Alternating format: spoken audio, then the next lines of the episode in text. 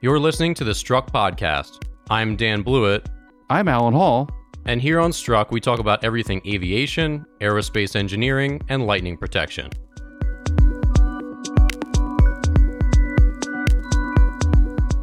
All right, welcome back. This is the Struck Podcast, episode 25. I'm your co host, Dan Blewett, and I'm here joined remotely by lightning protection expert Alan Hall. Alan, how are you? Great, Dan. Hey, uh, just reading the information about that Otto uh, aircraft design. Kind of looks like a fish with a propeller on the back. That's a pretty cool thing. New technology, sort of old technology, combination between the two. Super aerodynamic. Yeah, we we've got some interesting things to cover today. So, right off the bat, with our some of our news stuff, um, there was a man in a jetpack reportedly near LA Air, LAX airport. So that's terrifying. So we'll talk a little bit about that. Uh, GoGo has been sold to Intelsat. So some movement in the radome biz, uh, business. Uh, we are going to talk about the Otto Aviation. Uh, they have a, a bullet shaped plane which has some really interesting specs. I mean, it can glide up to 125 miles. They said so. The fuel efficiency is they're proposing is tremendous. Um, and lastly, we'll also chat a little bit about uh, potential for a supersonic Air Force One, uh, Hyundai entering the eVTOL market, and some battery advances by Tesla that might make a real big difference also in the electric uh, aviation. So, first, let's talk about this jetpack fellow. Uh, what what is your take here? I, I saw this article that they're investigating that there might have been a guy very close to the airport, which is obviously big cause for concern. Um, I mean, how do they regulate this stuff at the airport? Well, you can't fly anything near an airport because an aircraft might run into it. So they're super cautious, and pilots are are very aware of of peripheral peripheral things around the airport that could pose a safety risk to the aircraft. So, uh, seeing uh, somebody in a jetpack suit or something of the sort probably set off a lot of alarm bells in the cockpit, and uh, because uh, sh- you shouldn't be doing that. But I don't think they have found who, who, what, when, where this thing is. Like this, this is still sort of a mystery, as far as I can tell from the news sources. They haven't identified who was doing this, and is it, it was it a real person? Was it a dummy? Was it a drone of some sort? Who knows, right? It could have been a high school kid with, you know, some sort of who obviously they're not kids aren't really at school right now looking to you know entertain themselves who knows uh, but it is a real safety risk holy moly Well, just I mean, we were talking about bird strikes last last week. yeah Well, what we don't need to have is human strikes with people just up there, and I mean that's horrific. So, yikes! Yeah, they got to stay stay away from the airport. well so, yeah and I, the you know the iron man movies have uh, have a creative influence on a lot of uh, people who are sort of quasi scientific and have the skill sets to, to make stuff, right? So in today's world, it's not Mhm. very hard to to buy little jet engines that can propel you uh, that have more thrust uh, than your body weight, and so they can lift you. And, and um uh, the guys off of uh, MythBusters. Do you ever see that episode where the, where the one of the MythBusters guys built that Iron Man suit and was flying around in it? That's the first thing that popped up in my head. Was like, is that a MythBusters guy that was doing that? Um, but if you remember back in the old James Bond movies where they had James Bond in that jetpack flying around in part of the movie, that that's what also popped to mind is like, holy moly, or someone jetpacks are a thing. It, it is a thing that, that is not difficult to do in today's world. You just don't want to do it near an airport. That's all. Man, yeah, that's a really really bad idea. Ugh, get, hit, get hit by a plane. Come on. yeah. I mean, I, I think jetpack technology has enough trouble dealing with hitting the ground. I mean, that seems to be the main hazard. Like, let's not throw extra variables. Yet, the ground is a major threat. Now we have planes coming at you. I mean, that's a scary technology. Yeah. But yeah. So Intelsat is has acquired GoGo Commercial. So you're obviously super familiar with both of these companies. Uh, being in the radome protection business, so what is this? Uh, how does this this transaction strike you? So four hundred million dollars was the sales price.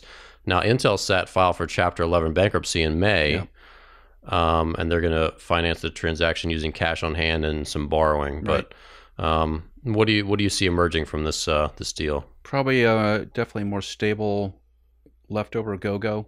Uh, the business side of GoGo, which is the air to ground side, not air and not aircraft to satellite business. So the air, the, the commercial side's the aircraft to satellite uh, 2KU uh, pizza pie shaped antennas with the radome on the back end of the fuselage uh, design.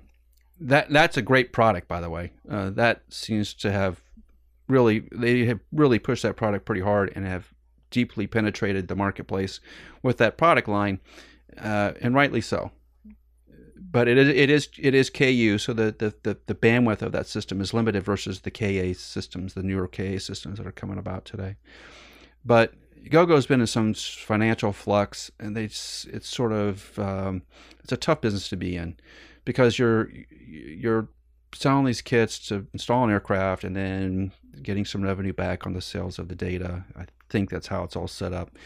Um, so it's sort of hand to mouth. Um, it takes a lot of cash to create that business, and then and then you're trying to recoup it sort of slowly over time. And, and GoGo on that on that side of the business had struggled. In fact, it wasn't probably a year or two ago where they're, they're talking about essentially the same thing, trying to break the company into keep the business the business side, business aircraft side, up and running, and and sell off the commercial side to spacecraft manufacturer or spacecraft business, satellite business, uh, to them because it's part of their network that would make sense to me. The business side has always been very profitable for GoGo, so they have a, a number of air to ground, and they're the really they're an evolution of other companies, but essentially they've always had this sort of network of cell towers they've installed antennas on to uh, for the aircraft to uh, send data up and down to ground stations. So as you fly across the United States, you come across these ground stations, and it, it sent data up and down.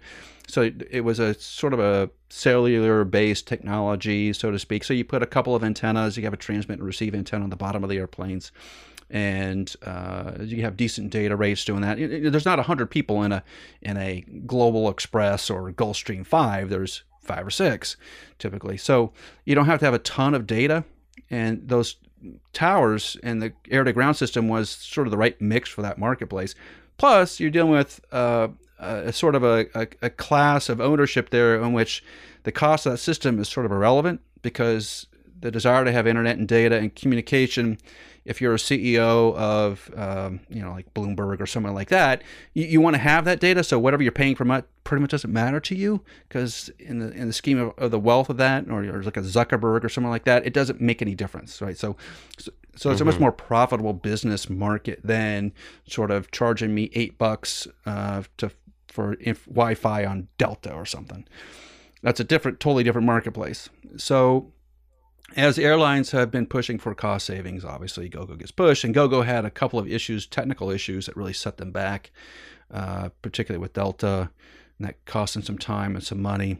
So GoGo has been letting go of people um, in the last couple of months, partly due to COVID, partly due to some other business issues, but that hasn't been good because uh, those the engineers there at GoGo are bright, brilliant people. I mean, the ones I've dealt with have been really smart uh, and and doing a fantastic job for the product, and some of them have been let go just because the economic conditions aren't right.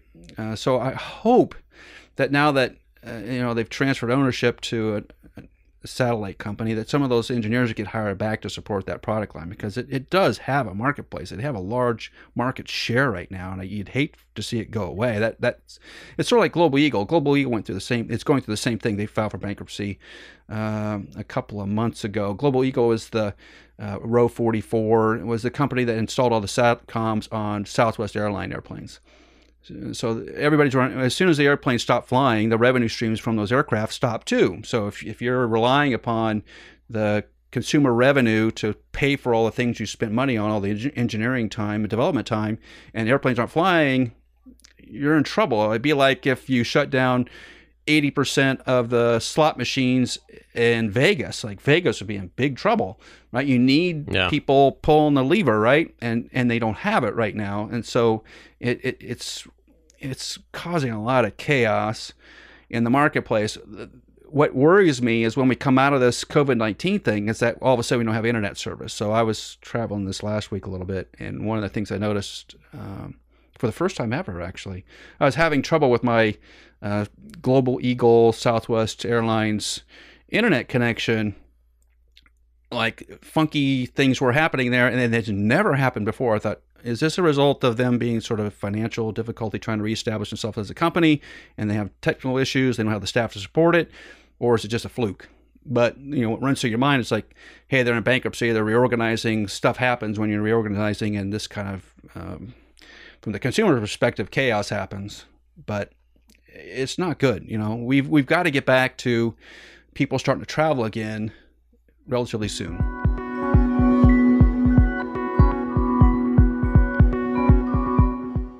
All right, so in our engineering segment, we're going to chat about uh, first off the Otto Aviation Celera 500L, which their company is calling the most fuel efficient, commercially viable passenger aircraft in the world. Now, if you were to if you were to go back to elementary school and draw a fish where you make like the big loop and then you make the tail, that's essentially what this aircraft looks like. Um, and so it does look strikingly different. It looks kind of like a blimp. It's got a you know a rear pusher propeller. It's got some really long, thin um, thin wings. But all these things obviously have a very specific purpose. They say it extensively utilizes laminar flow over the fuselage, wing, and tail, mm. And that it can glide 125 miles at 30,000 feet. Mm. So obviously, with all this glide, you know, the ability to glide so far, it's extremely fuel efficient. So Alan, you say this is almost like a rebirth of a previous jet. Is that true? Well, if anybody remembers the Lear fan, and the Lear fan was uh, Bill Lear, late in his life, um, Bill Lear was building an aircraft out in Kansas. I think it was Kansas. It's a composite airplane, and it looked very similar to this. It had a just kind of a fish-shaped fuselage, a propeller on the back, and not as highly uh, laminar flow wing at the time, just because he didn't have the computers to do that stuff. But it had a two engines, uh, PT6 kind of turboprop engines that were driving. I think it was turboprop engines that were driving through a transmission, a single propeller in the back, and uh, just the era in which that was being developed it had difficulty. The transmission had difficulty, and they were making it out of carbon fiber, which was really new at that point. That's before the the, the Beech Starship even came out. So the Beech Starship was sort of an outgrowth of the Learfan. All the engineers that were around the Learfan kind of jumped over to Beech at the time and to make the, the Starship, and then make the the Premier and the Horizon and everything else after that.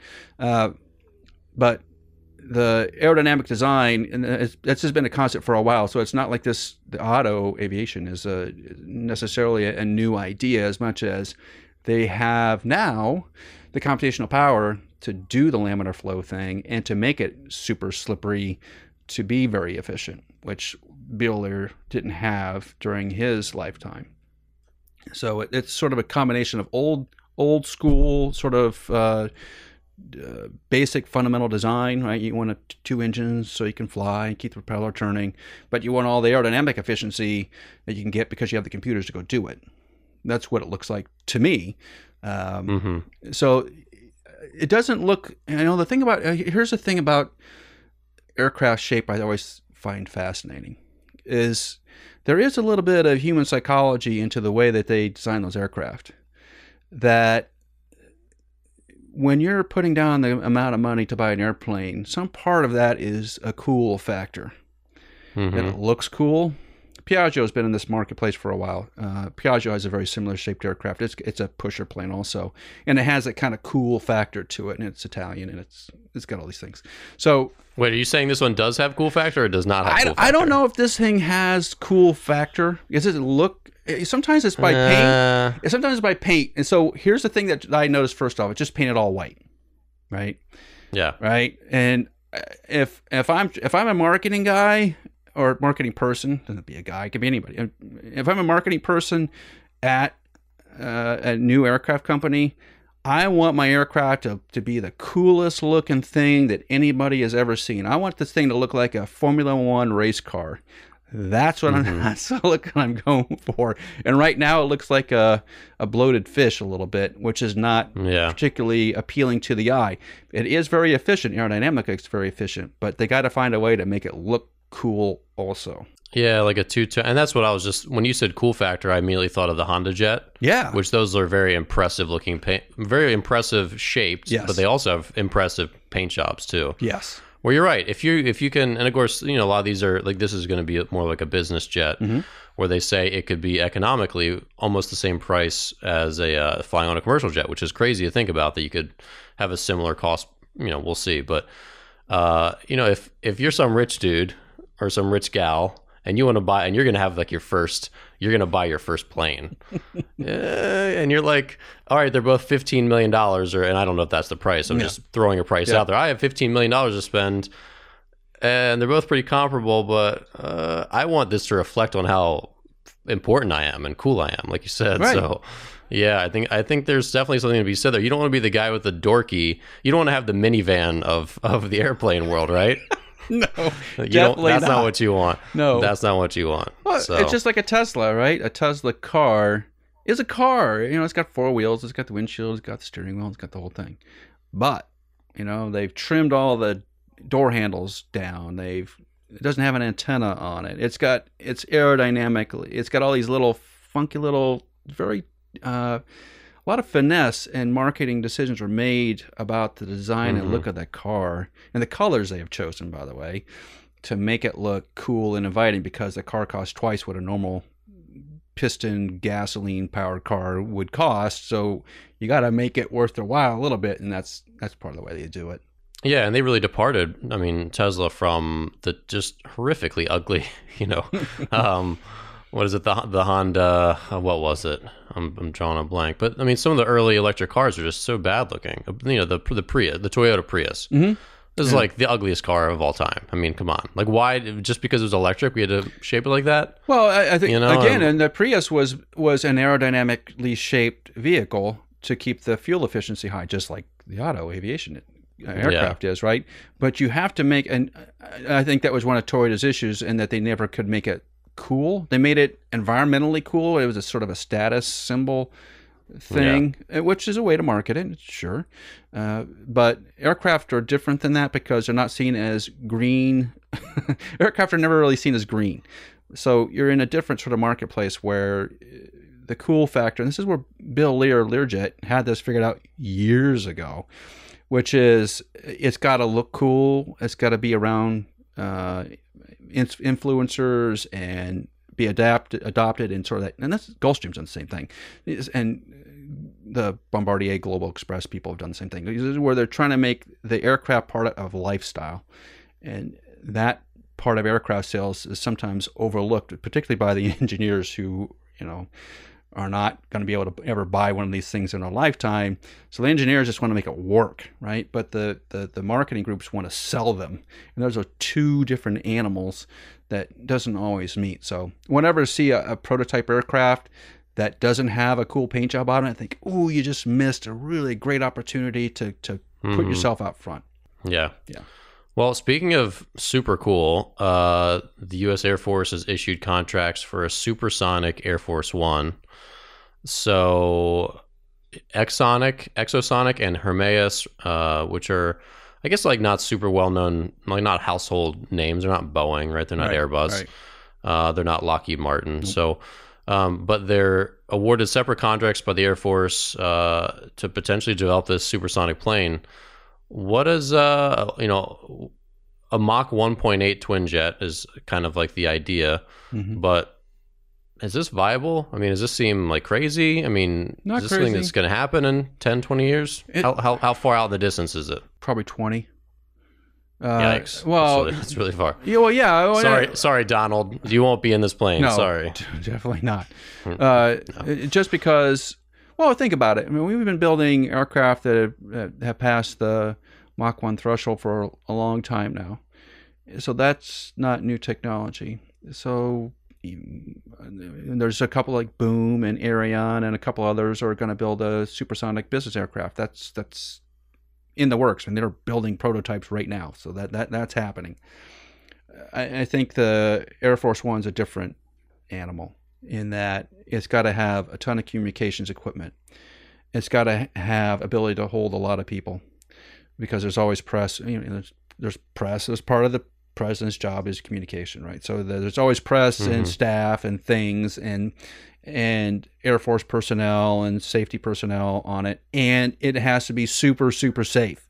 This uh, the thing about a 747, which the has been used for most of my well a long time now since the 70s I think as the well since no since Reagan since Reagan which had been the 80s uh, is when I think the 747 Air Force One popped out was it was just a four engine aircraft and it's specially designed to fly at super high altitudes and has all this anti-missile technology, has all this satellite communication technology on it. And I don't know how you're going to do that on a supersonic aircraft because they don't tend to be big. Like, where does all the stuff come in, and how do you make it go supersonic without having all these defensive mechanisms and um, communications equipment and ability to, you know, uh, uh, there's there's some fundamental parts of this which we'll have to try to figure out. Which why I say it's going to be a 20 year event because they will not, the Air Force will not let the president get anywhere near this thing until they are guaranteed that this has no chance of coming out of the air ever. Mm-hmm. Ever. And the Air Force has never had an Air Force One accident, hasn't it? Right? Uh, and it's just because that aircraft is maintained at such a high level, and there's two of them, but those aircraft are maintained at such a high level all the time. A supersonic aircraft, you know, the Air Force deals with those air, supersonic aircraft all the time. All the fighter jets are, but you know, there's accidents in those aircraft all the time. 747s don't come out of the air too often. So there's there's that reliability factor I think that has to be built into any sort of supersonic Air Force One. I get the concept where the president's not going to be tied up um, on an aircraft for a six-hour flight, which you can do in one. There's a lot of upside on that if you're the president because your time is extremely valuable. But I, I, I, just don't see it. it's cool. It's a great, cool idea, and maybe they'll develop some technologies to make all this happen. But there's a lot more than just the aircraft here. A lot more. Yeah, I hadn't thought about that, but you're right. I mean, you talk about the difficulties of certification just in general, and now you're saying this has got to be president certified, which is like a whole nother thing. Another so that's, level. that's an interesting thought. Yeah, I didn't think about that, but for sure, there's going to be a lot more hoops and bells and whistles they'll have to have installed to to make that work. Yes. Oh yes. To say to say the least. Yes. Yeah. All right, so let's jump into our electric tech segment. Uh, we've got some interesting EVTOL news. So, Alan Hyundai, uh, they're joining. we needed more people. You know, we just didn't have enough already trying to capture the EVTOL market. Um, and this is a really cool looking. I think it's really cool. It looks very futuristic. Uh, they're partnering with uh, Uber Elevate to help develop these air taxis. So Hyundai's partnering with them, mm-hmm. and uh, their their SA1 will potentially cruise at 180 miles per hour between one to 2,000 feet of elevation with a range of about 60 miles. Um, this thing, and I only see this one photo. It looks like it has propellers on top and bottom of these big extensions, like off the two kind of like main wings. Yep. I mean, we've talked about safety of what if what happens if one of these propeller blades breaks off. Yeah. And I'm looking at how do you get in this plane without having your head hit the rotor? Yeah. Like it I don't know. That seems that seems awfully close to I, where the people go. Again, the, again yeah. it's that cool factor. There, a lot of this marketing of the EVTOL marketplace is based on coolness, and they're they're smart, and particularly when they have automotive companies involved because they understand what the consumer market looks like all the time because they're constantly in it. And they, and they know they mm-hmm. have, they're surveying people all the time. They're watching trends. They're watching particularly color trends, shape trends, all that stuff. And the, the car market is an output of what every, all the other marketplaces that we're in and trying i always feel a lot of times particularly the united states automakers are always sort of falling behind on trends they're watching they're watching so the the evtol EVTOL market has really cool looking stuff on computer generated, and they paint yep. and they paint their prototypes to look cool like a final design, which is mm-hmm. smart. There's some marketing people involved in that, really really smart. But I think we need to get past the is it shiny and look cool to um, putting a human being in it, and if something were to go wrong, do people walk away from it?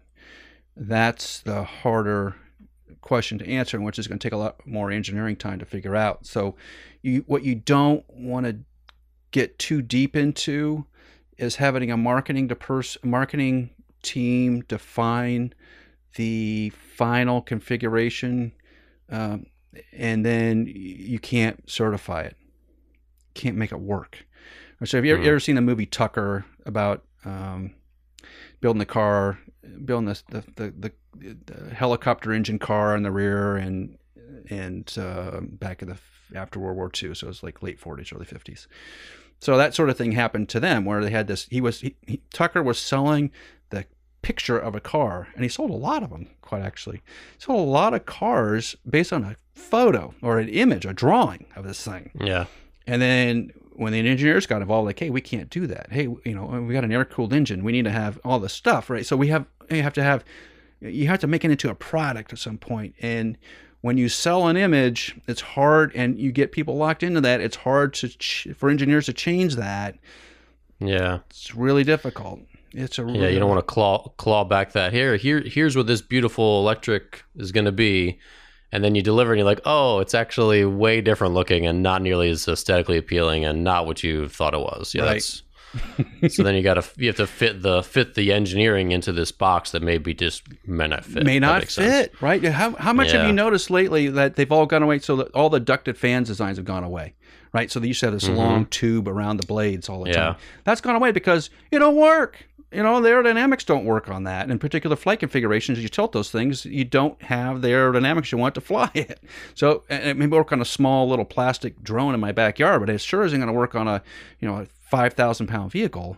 Not happening. hmm So it's when you when we see these things, especially when you have automotive companies get involved, you know, you hope that they bring along sort of the yeah, it's got to look cool, but yeah, it also has to work part because they've gone through that a lot, and Mhm. the aircraft companies don't always do that. That's why there's so many aircraft companies I think fail, is that they sold a, a thing, an image, an idea, a concept, but the reality is you can't make that work.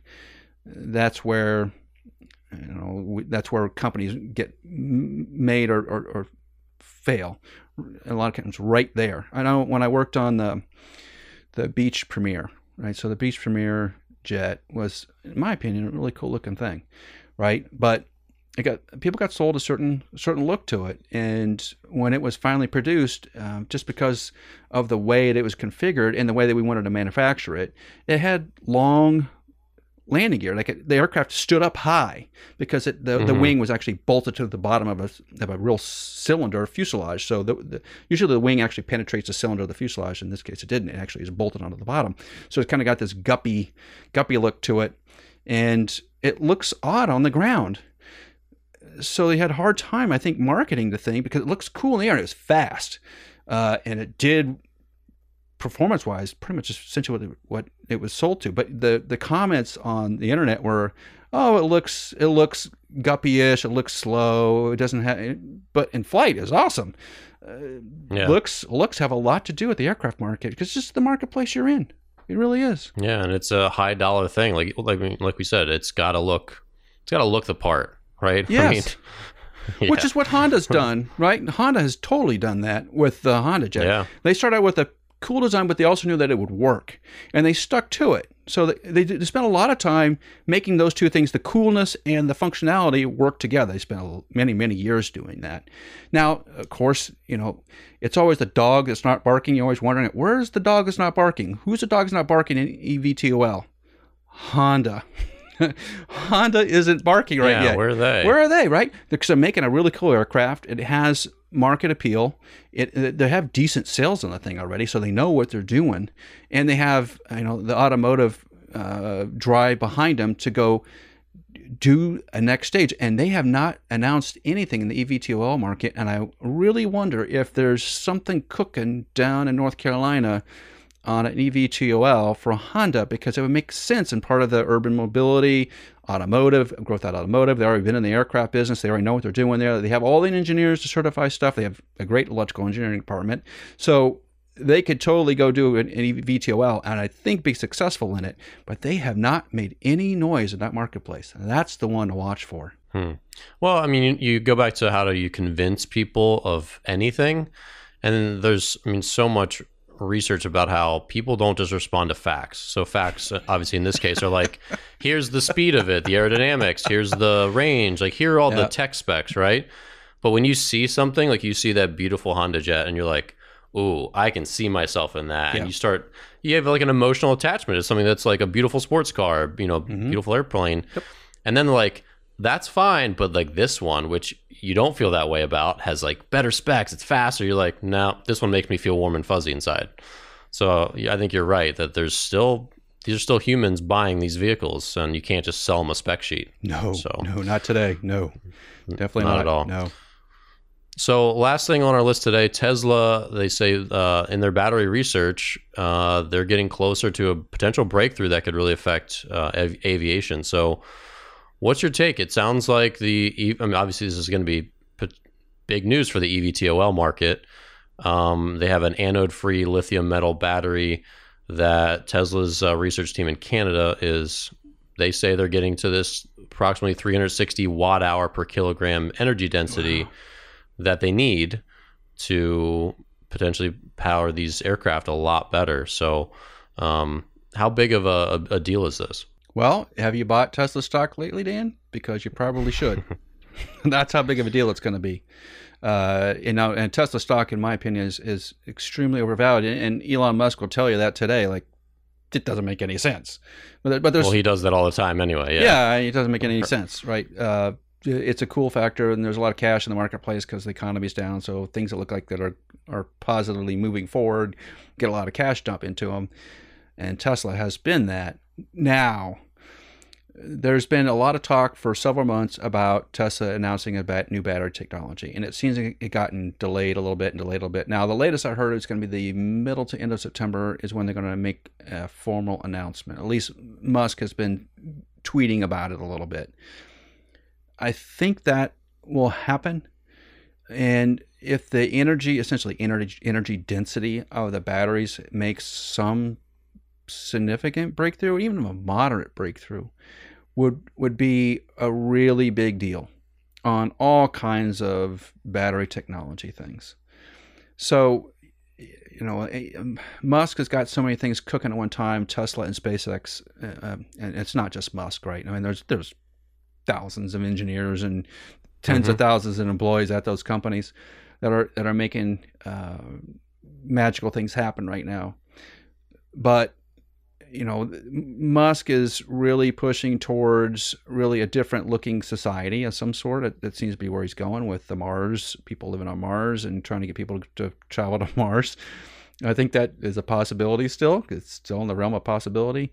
But he's also making inroads in significant battery technology uh, that will have a real driving change into the way the American, European, Asian economies work and don't think otherwise because if some of these things even come partly true there's going to be a big shift. And if we can drive the cost of battery down and get the density energy density up uh, you and i will, will have a different our, our kids will have a different life than what we had. And i do think uh, the thing about musk is that and just having seen a little bit closer the last couple of weeks i do think that there is a uh, kind of like Google had for a while and Facebook had for a while. There's sort of this gravitational effect on engineering talent that's that's happening with him, where it's like the top destination for engineering graduates. Uh, just because I think they're just visible and they, they pay decent salaries and working on cool stuff. But the fallout of that is that you have a lot of smart people working pretty hard and seem and seem to have sort of this greater goal going on. So they're willing to put in time on it to push the technology. And Musk doesn't seem to care where the technology is being developed at. Like you said, this is up in Canada, right? So Mhm. uh, he doesn't care if there is an idea that holds merit. And I think they've he's spread out trying different things and, and trying to focus where the activity really is happening and then put some energy into it and try to get it over the finish line. His ability to create buzz. is great because he's got successful things that are working, and it sort of gets us this little cyclical thing where engineering talent's going to him. There's market forces driving it. There's a lot of cash flow, so he can do things that other corporations could never do, and hopefully, it'll get us over this battery battery limitation. It's been going on for hundred plus years. It'll be a huge uh, breakthrough that, and, and, I know it's hard to think about this, but it'll it'll change lives. It really will. I mean, the, the having seen the Tesla factory recently, and the number of cars pumping out of that place, you're like, holy moly, they are making a lot of cars. This is not just for the elite anymore. You see a lot of cars uh, driven by people who who you know five years ago probably wouldn't thought about it. So there's a changing force in the marketplace, and this battery technology is going to drive it forward in automotive and in aviation, no doubt. All right, well, that's it for today's episode of Struck. We covered a, lot of really good topics today. Uh, if you're new to the show, thanks for listening. Be sure to subscribe and check us out on Spotify, iTunes, Stitcher, YouTube, wherever you listen to podcasts. And be sure to check out our website at weatherguardaero.com. That's A E R O.com, where we have more articles, videos, all of our podcasts, tons of help docs. So if you're an engineer and you need help on your radome design or your lightning protection systems, definitely check out our website or reach out to us again at weatherguardaero.com. Thanks again, and we'll see you here on the next show.